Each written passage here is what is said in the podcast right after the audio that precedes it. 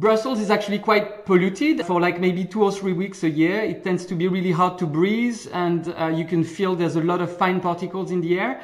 And generally people think that it's uh, only the cars, but actually I, uh, uh almost by accident, I, I started uh, being aware of the coal industry and the coal plants.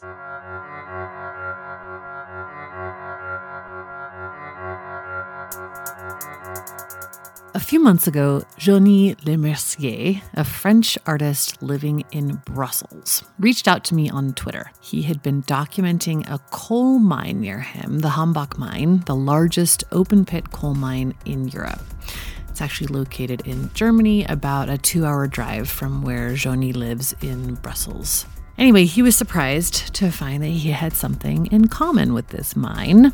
They both relied on software from a California based company that has made sustainability a big part of its brand Autodesk. If you work in architecture or engineering or product design, you probably know that name. They make a variety of computer aided drafting or CAD software packages. Johnny uses it in his artwork too to plan projections onto buildings. Outside of these realms, Autodesk is relatively unknown, but its software is critical to the design of many of the world's buildings. It's also used to design extractive equipment and pipelines for quite a few companies in the fossil fuel industry.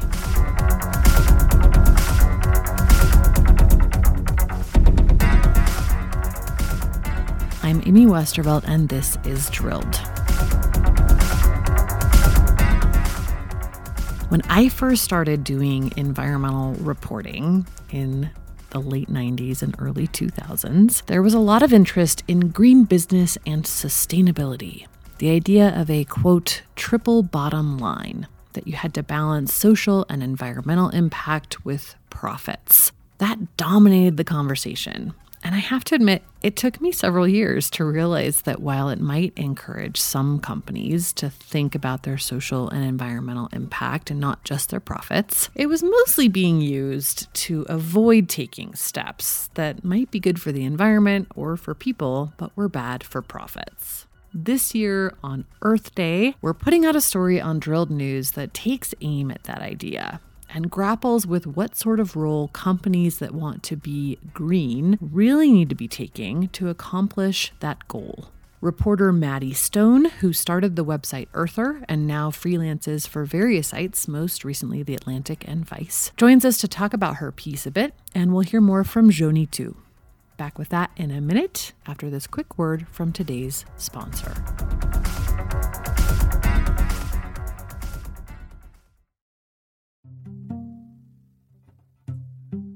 Hi, it's Amy here, and I'm excited to tell you about a new podcast from APM Studios and Western Sounds called Ripple. Such a good idea, this show. In the aftermath of major disasters, there is always a swarm of media attention. The public is captivated by breaking news, there's coverage and controversy, and then the cameras and the public just move on. But the stories are not finished. Ripple is a new series investigating the stories we were told were over. In season one, the reporting team traveled hundreds of miles across the Gulf Coast to learn the ongoing effects of the 2010 Deepwater Horizon oil spill, which are still impacting many coastal residents more than a decade later. You can listen now to Ripple wherever you get your podcasts.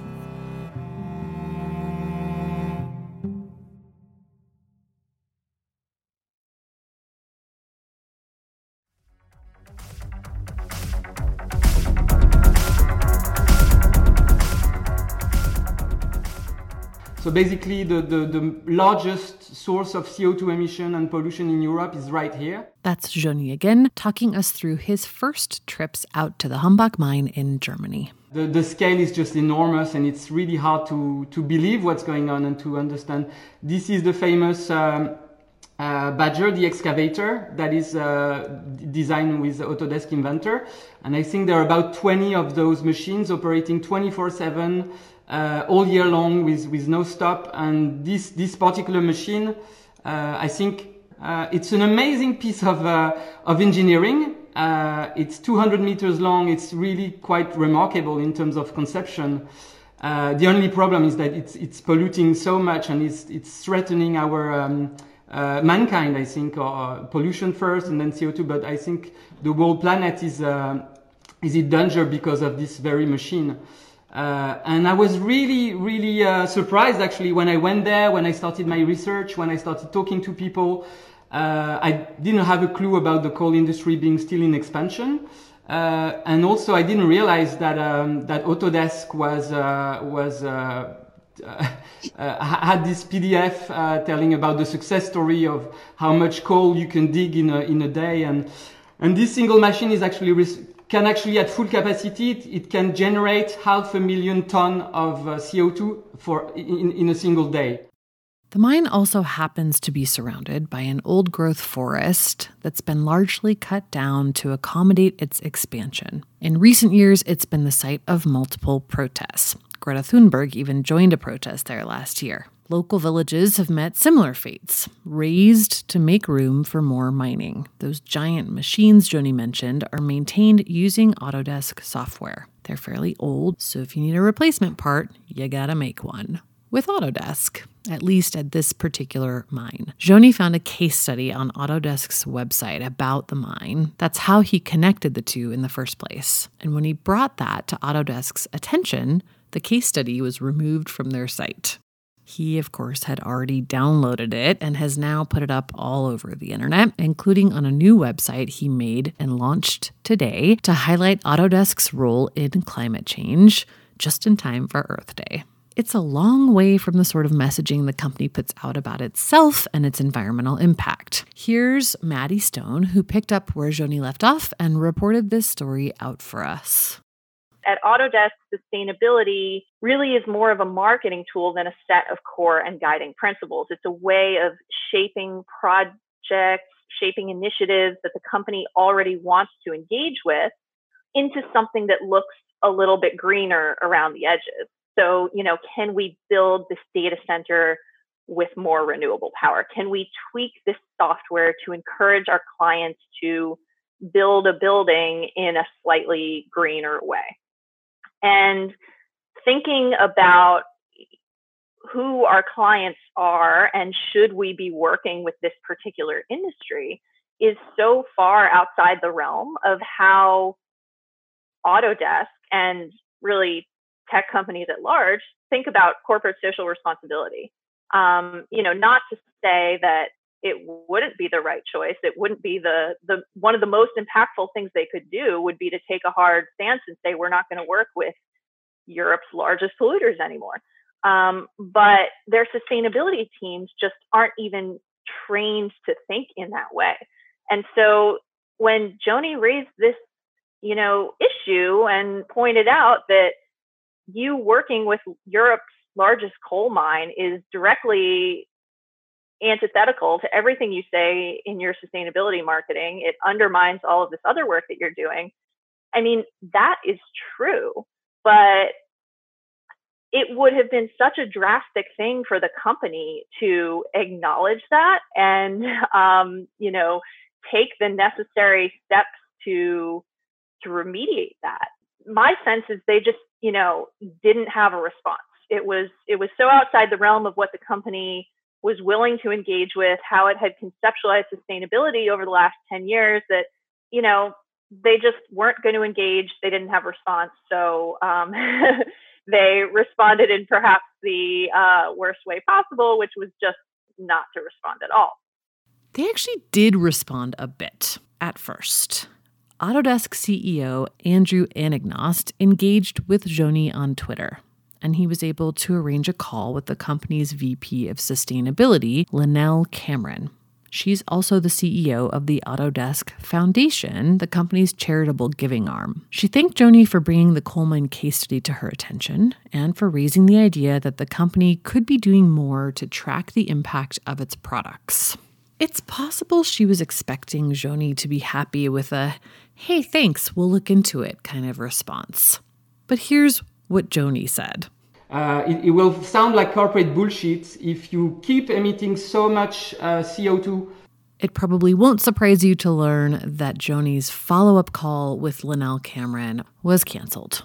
Joanie has been asking Autodesk to add the carbon majors to its denial list. This is a list it keeps of companies and industries that it won't license its software to, including terrorist organizations and manufacturers of weapons of mass destruction, which Maddie points out is a legitimately big ask.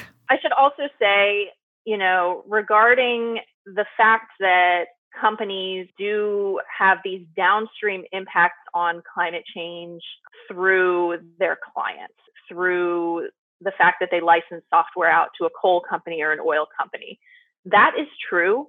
It is also very hard to determine the carbon impact of your products, the downstream impact. So what Lynelle said to Joanie about, you know, we don't try to determine the carbon impact of our products when it's out there in the world that is true for most tech companies. So this gets a little technical and boring, but basically, the way that tech companies report carbon emissions, there are kind of these three scopes of emissions that they consider and try to reduce if they have a plan to reduce their climate impact. And so those are emissions associated, you know, directly with their, you know, their stores, their employees, going on flights, going to conferences.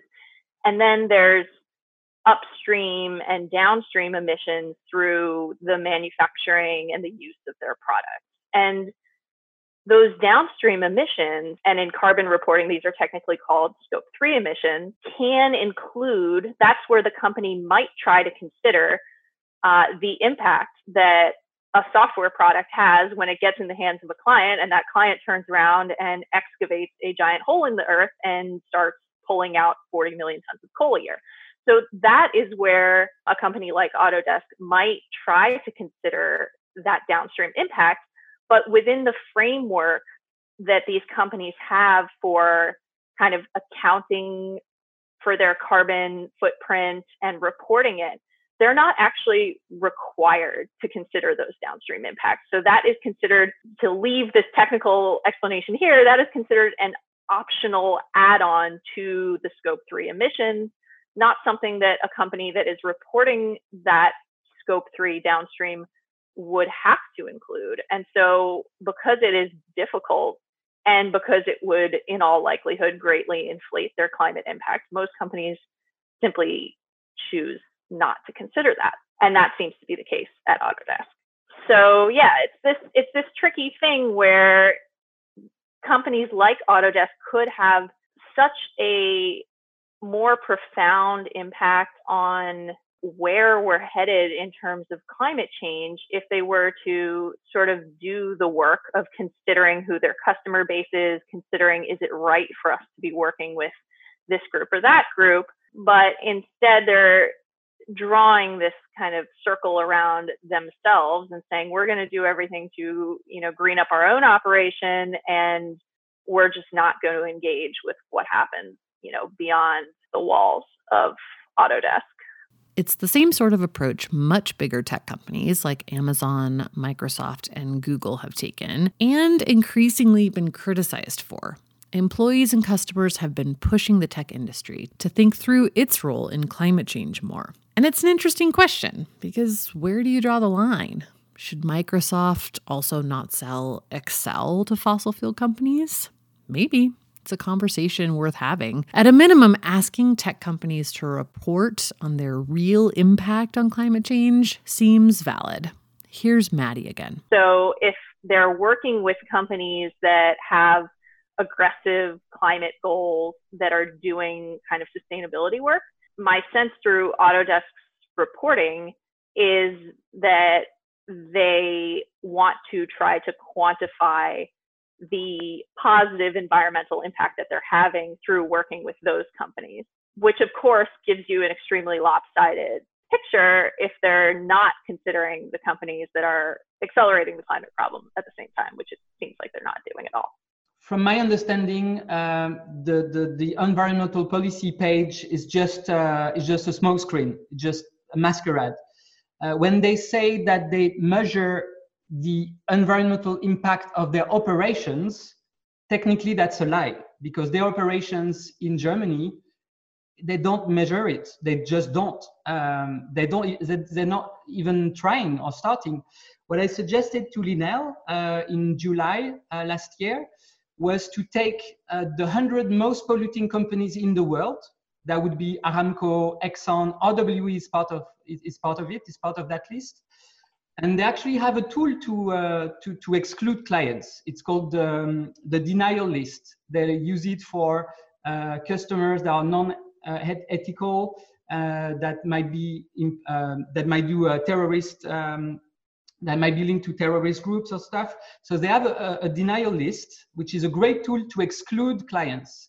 And my suggestion was to just add the 100 most polluting companies to that list, because instantly um, that would be part of, that would be a way to apply their environmental policy and that would be a, just a start you know? It wouldn't fix everything but that would be a signal of hope that they won't work with uh, exxon aramco uh, and maybe that would have a significant impact over the years. And even symbolically that would be a great uh, signal of hope.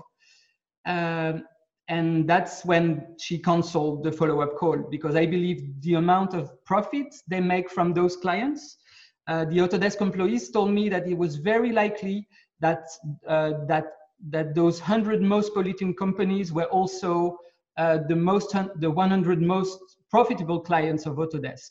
I still believe that the, the employees are not aware of this, the clients and the investors either, but the executives well are. I've emailed all of them a year ago, and yet they failed to, uh, to, to, to take any action did you get a sense maddie when like in any of your reporting of whether or how hard it would be for some of the fossil fuel companies for example to you know just use a different software because that mm-hmm. seems to be kind of the response and i yeah. you hear that from like other tech companies too right it's like well if not right. us then someone else will do it so you know right yeah yeah I, I don't think we can definitively say if Autodesk chose to cut off XYZ, it would entirely hamper their ability to do what they're doing. I think what we can say is that making such a choice would be a very profound statement for Autodesk and one that would really kind of position it as a leader out in front of all these other companies that are grappling with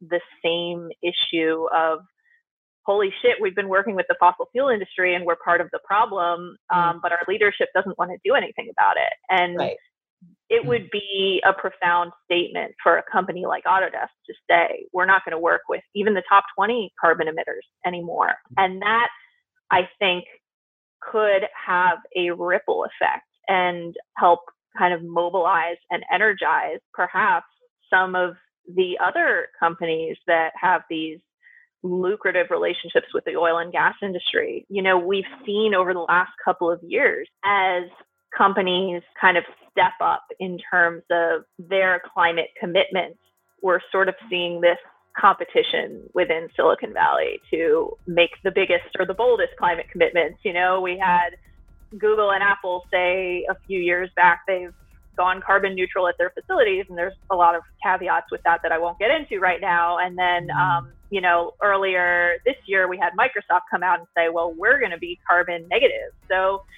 we do see this kind of competition within these companies to kind of show off your green cred. And what none of these companies, to my knowledge, have decided to grapple with yet is sort of this big elephant in the room of, well, how do you say you're carbon neutral or how do you say you're carbon negative if you're furnishing tools to the very actors who are perpetuating our dependence on fossil fuels. Like, how do you say that? And that, so that is a leap that the tech industry really has not chosen to take yet. And so, you know, could RWE Power find another CAD software provider? Maybe, probably. But if Autodesk were to take that step, would that still potentially have a kind of large ripple effect on Silicon Valley's relationship with the fossil fuel industry? I, I think it could. And another thing I'll say that might provide a little bit more insight into, you know, why Autodesk has chosen not to engage with this is the sources I spoke with, while they all kind of universally agreed that choosing to cut off the biggest carbon emitters would be a way of showing real climate leadership. And that was something I think everyone felt like they would like to see. Sources who were familiar with Autodesk and sort of how its software licensing works pointed out that it would be difficult to implement such a policy in practice because oftentimes Autodesk licenses software out through these smaller intermediary companies, which then develop relationship with the big, you know, the Exxons and the Chevrons and what have you. So there might be a local company that has software licenses and does training, and maybe they're the ones furnishing RWE with the software, but maybe they're also working with you know Germany's wind industry or its solar industry. Mm. Um, so there are these kind of tricky issues in terms of where would you draw the line and how would such a policy be implemented in practice. But at the same time, you know, the fact that there would be governance challenges with such a policy, I don't think anyone feels like that's not a reason to try. You know, anyone yeah. who's thinking about this seriously, like, yeah, it's gonna be it's gonna be hard work, tackling climate change is going to be hard work. Indeed, tackling climate change is going to be hard work. A marketing program and giving some free software to green building people is probably not going to move the needle. That's it for this episode, but you can read Maddie's feature on this on our website. We'll link to it in the show notes. Thanks for listening, and we'll see you next time.